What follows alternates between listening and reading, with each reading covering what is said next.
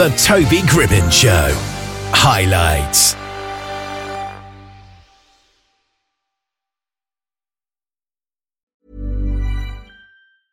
Hiring for your small business? If you're not looking for professionals on LinkedIn, you're looking in the wrong place. That's like looking for your car keys in a fish tank.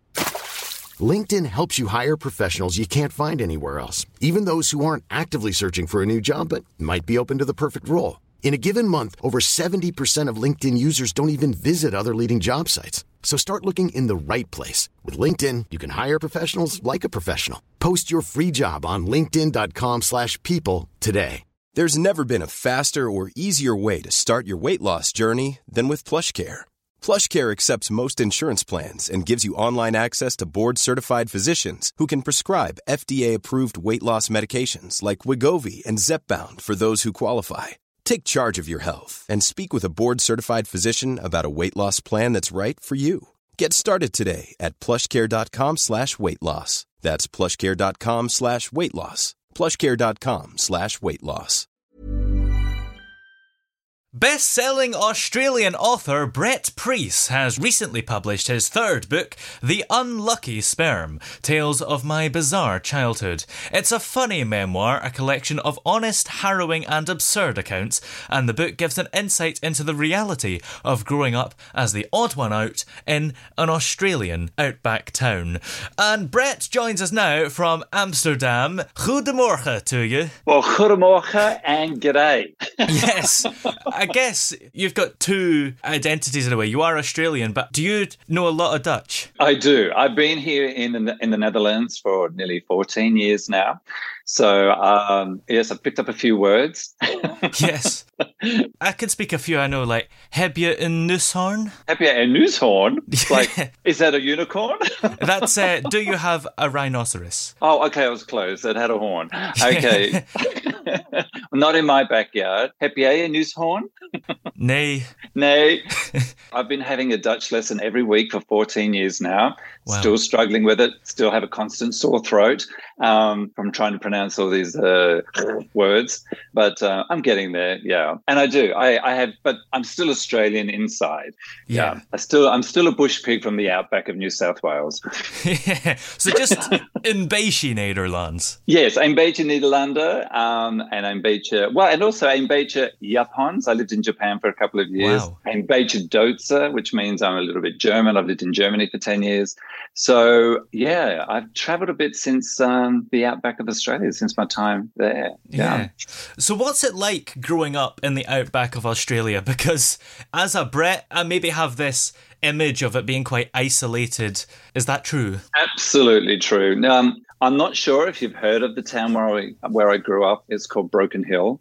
It's a mining town, and it's um, not right in the middle of Australia, but it's in the outback of New South Wales, close to the South Australian border. It's very isolated. The nearest city is six hours by car, and uh, and that will get you from the top of um, the Netherlands down past Paris.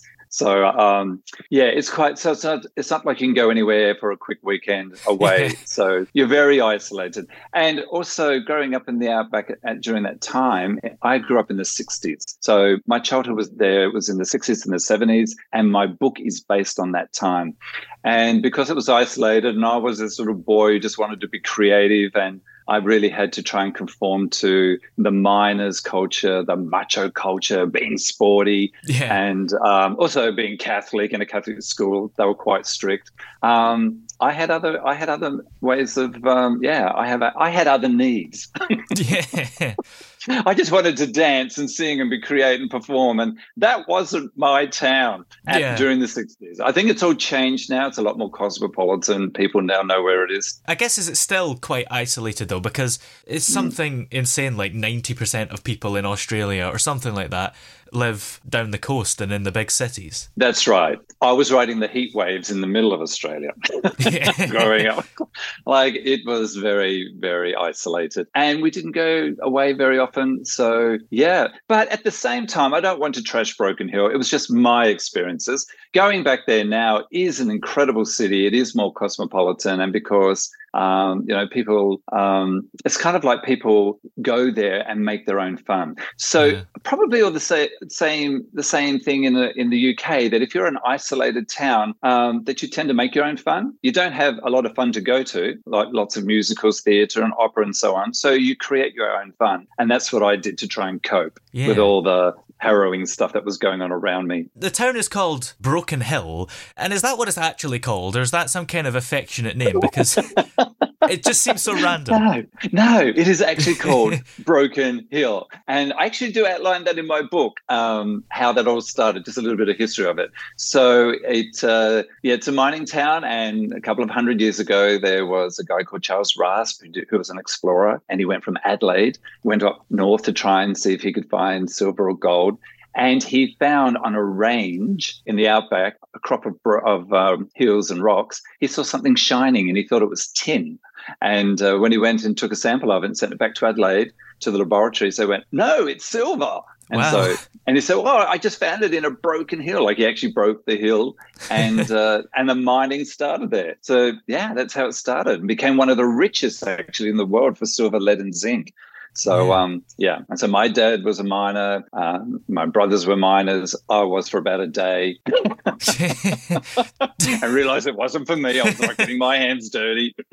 That's insane. Only a day. Because in an isolated place like that, is there more of a kind of maybe family tradition where you're going to do what your parents did, whether that's being a farmer or a miner or something like that? It was the tradition and it was the expectation, especially in the 60s and the 70s, because even in the 60s at that time, women, married women, weren't allowed to, allowed to work.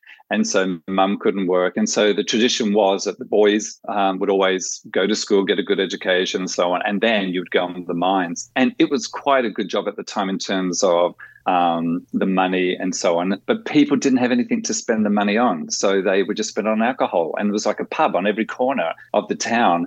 And um, so yeah, that's what was expected. And that was what was expected of me. And leading up to that, you had to be tough to become a miner. So everything in your childhood was sort of, you were being primed to do that. Become a tough person, be sporty, um, be one of the men, so that when you go and be underground, that you and mine, that you would be sort of, yeah, sort of conform and be part of that, but not me. Yeah. I had other ideas. And you, of course, grew up gay in this isolated mining town. In an isolated place like that, are people maybe less accepting because it tends to be in rural places, maybe, without bashing them, they maybe take a while to catch up? It took a long time. And yeah, to say the least, it was really, really difficult for me. And that was, of course, in my teens. The book, The Unlucky Sperm, that I wrote, which is Tales of My Bizarre Childhood, actually starts from sperm, from when I was conceived, and up until I was about 17, until I left to go to university. And um, so the early part of my childhood, I had no idea I was gay, but I was doing, I was doing everything that wasn't typical of the things that boys were doing in that town. I didn't like football. I didn't want to. Um, yeah, I wasn't into sports, and I just wanted to be creative. But I was also in a dysfunctional family, and so there was a lot of alcohol, a lot of domestic violence, and so on. And everyone, and that was quite common, and I didn't know that um, until later. And then, um, so I, I was channeling my energies into things that were creative to try and cope with all this, all these expectations around me and all these harrowing things that were going on. So I was getting into music and uh, sewing and crocheting and knitting and so on. And I'm not sure whether that made me gay. Mm. I don't, I don't think so. I actually do believe it's in.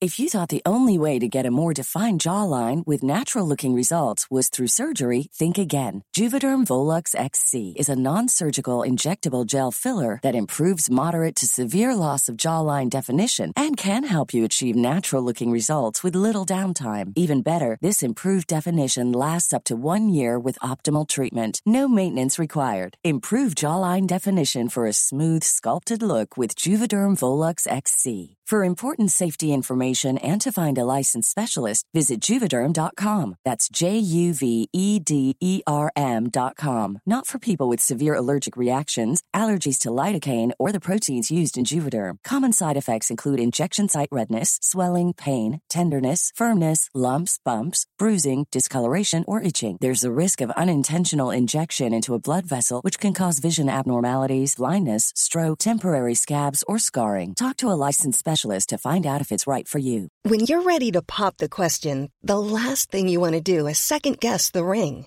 At Bluenile.com, you can design a one of a kind ring with the ease and convenience of shopping online. Choose your diamond and setting. When you find the one, you'll get it delivered right to your door. Go to Bluenile.com and use promo code LISTEN to get $50 off your purchase of $500 or more. That's code LISTEN at Bluenile.com for $50 off your purchase. Bluenile.com code LISTEN. I'm Sandra, and I'm just the professional your small business was looking for. But you didn't hire me because you didn't use LinkedIn jobs. LinkedIn has professionals you can't find anywhere else, including those who aren't actively looking for a new job but might be open to the perfect role, like me. In a given month, over 70% of LinkedIn users don't visit other leading job sites. So if you're not looking on LinkedIn, you'll miss out on great candidates like Sandra. Start hiring professionals like a professional. Post your free job on linkedin.com/people today. Hey there, it's Michele Norris. I'm host of a podcast called Your Mama's Kitchen. When I travel, I'm usually looking for a way to find a taste of home when I'm not at home. And one of the things I love to do when I am at home is entertain. And Airbnb allows me to do that. When I was in California recently, I rented a house that had a great kitchen. And when we were sitting around the table, we're all thinking, we're in someone else's house. Someone could be in all of our homes as well. If you have a home, but you're not always at home, you have an Airbnb. Your home might be worth more than you think. Find out how much at airbnb.com/slash host. Genetic. Yeah. And then um, when I became a teenager, yes, as I discovered that, hmm, yeah, I'm actually attracted to guys, that made it really difficult being isolated like that because it was very hard to find anybody else who had the same feelings or Yeah. was in a, you know, in a similar situation. So I couldn't wait to get out of that town to try and find my kind. Yes. Where are they? and so um, when I was 17, I managed to, and I outlined it in the book, to get a scholarship from the mines, which was amazing, and uh, headed off to university. And that was that was incredible. I just, just a whole new world opened to me.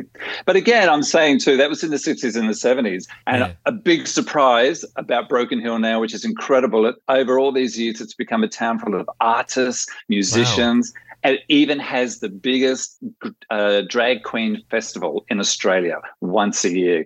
Yeah, called Broken Heel, Broken Heels, H W E L S.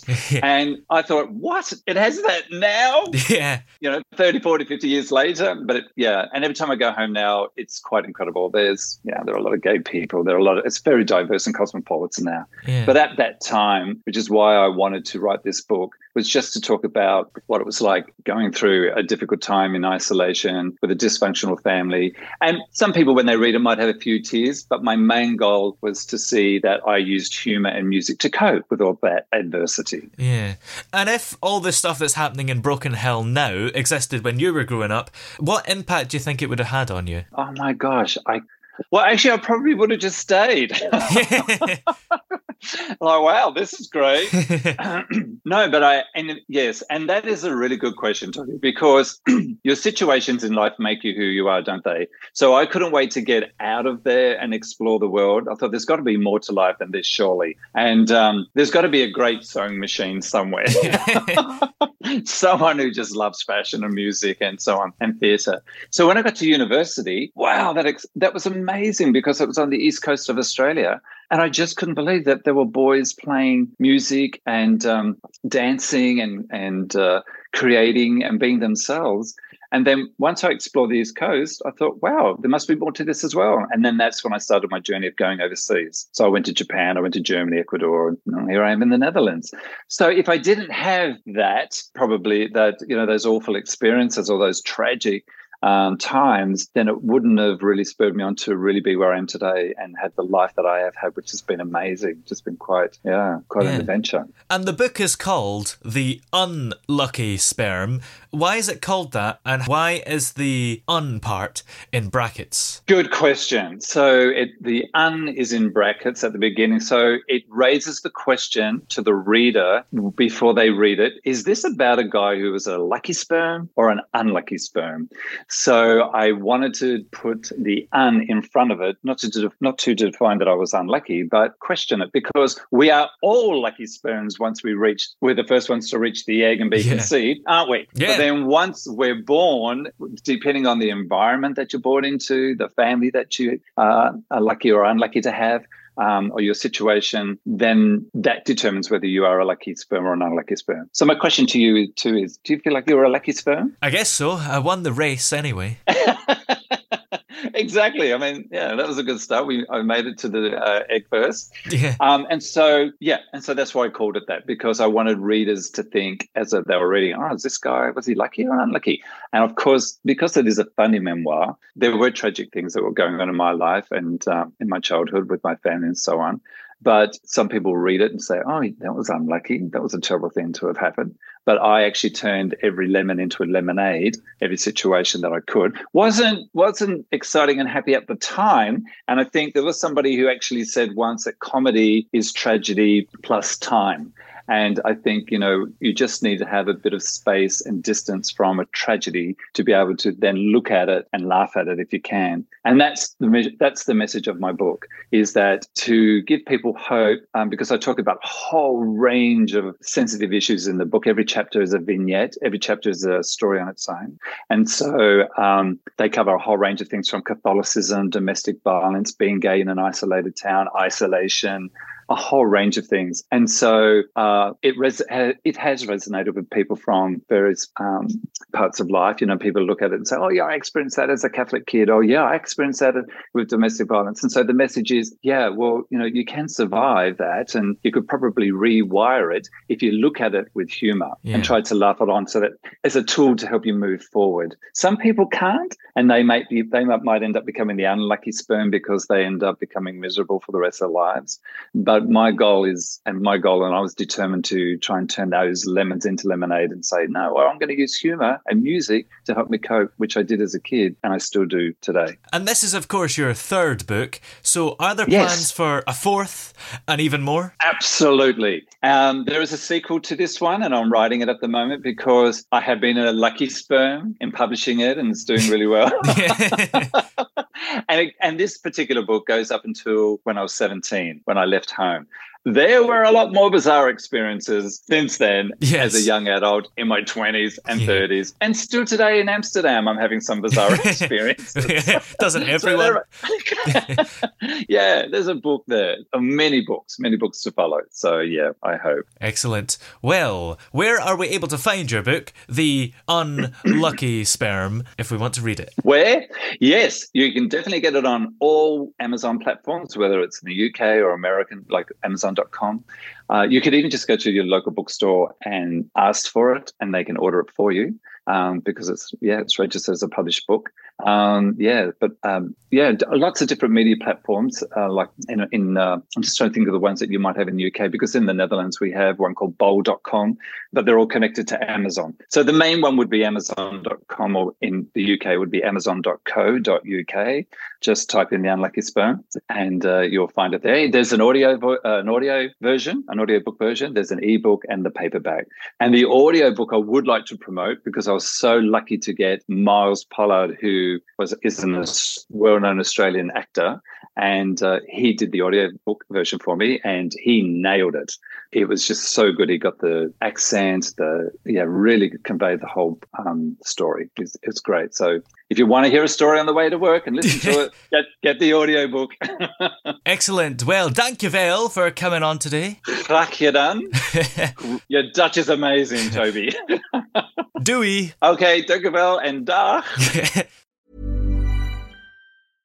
Whether you're a morning person or a bedtime procrastinator, everyone deserves a mattress that works for their style. And you'll find the best mattress for you at Ashley. The new Tempur-Adapt collection at Ashley brings you one of a kind body conforming technology, making every sleep tailored to be your best. The collection also features cool to the touch covers and motion absorption to help minimize sleep disruptions from partners, pets, or kids. Shop the all new Tempur-Adapt collection at Ashley in store or online at ashley.com. Ashley, for the love of home.